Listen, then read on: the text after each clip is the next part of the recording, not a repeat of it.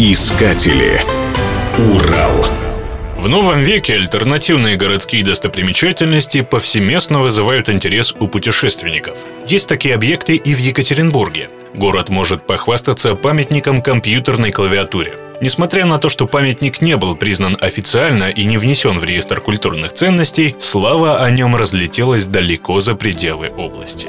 Вылитая из бетона клавиатура нравится всем. Проект был реализован в рамках фестиваля «Длинные истории Екатеринбурга» в октябре 2005 года. Автор – екатеринбургский художник Анатолий Вяткин. Эта концептуальная скульптура отдает дань уважения современным информационным технологиям, кардинально изменившим нашу жизнь.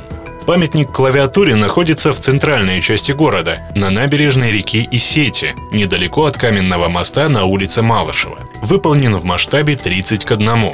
Общая длина объекта 16, а ширина 4 метра.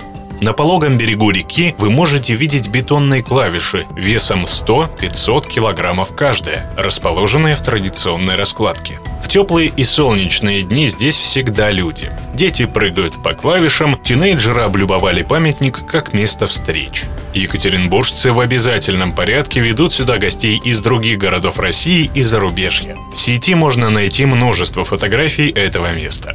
С появлением по соседству памятника клавиатуре вторую жизнь обрела и река, и сеть. Городскими властями была благоустроена прогулочная зона вдоль берега, а сама река получила альтернативное имя – Айсеть, то есть информационная сеть.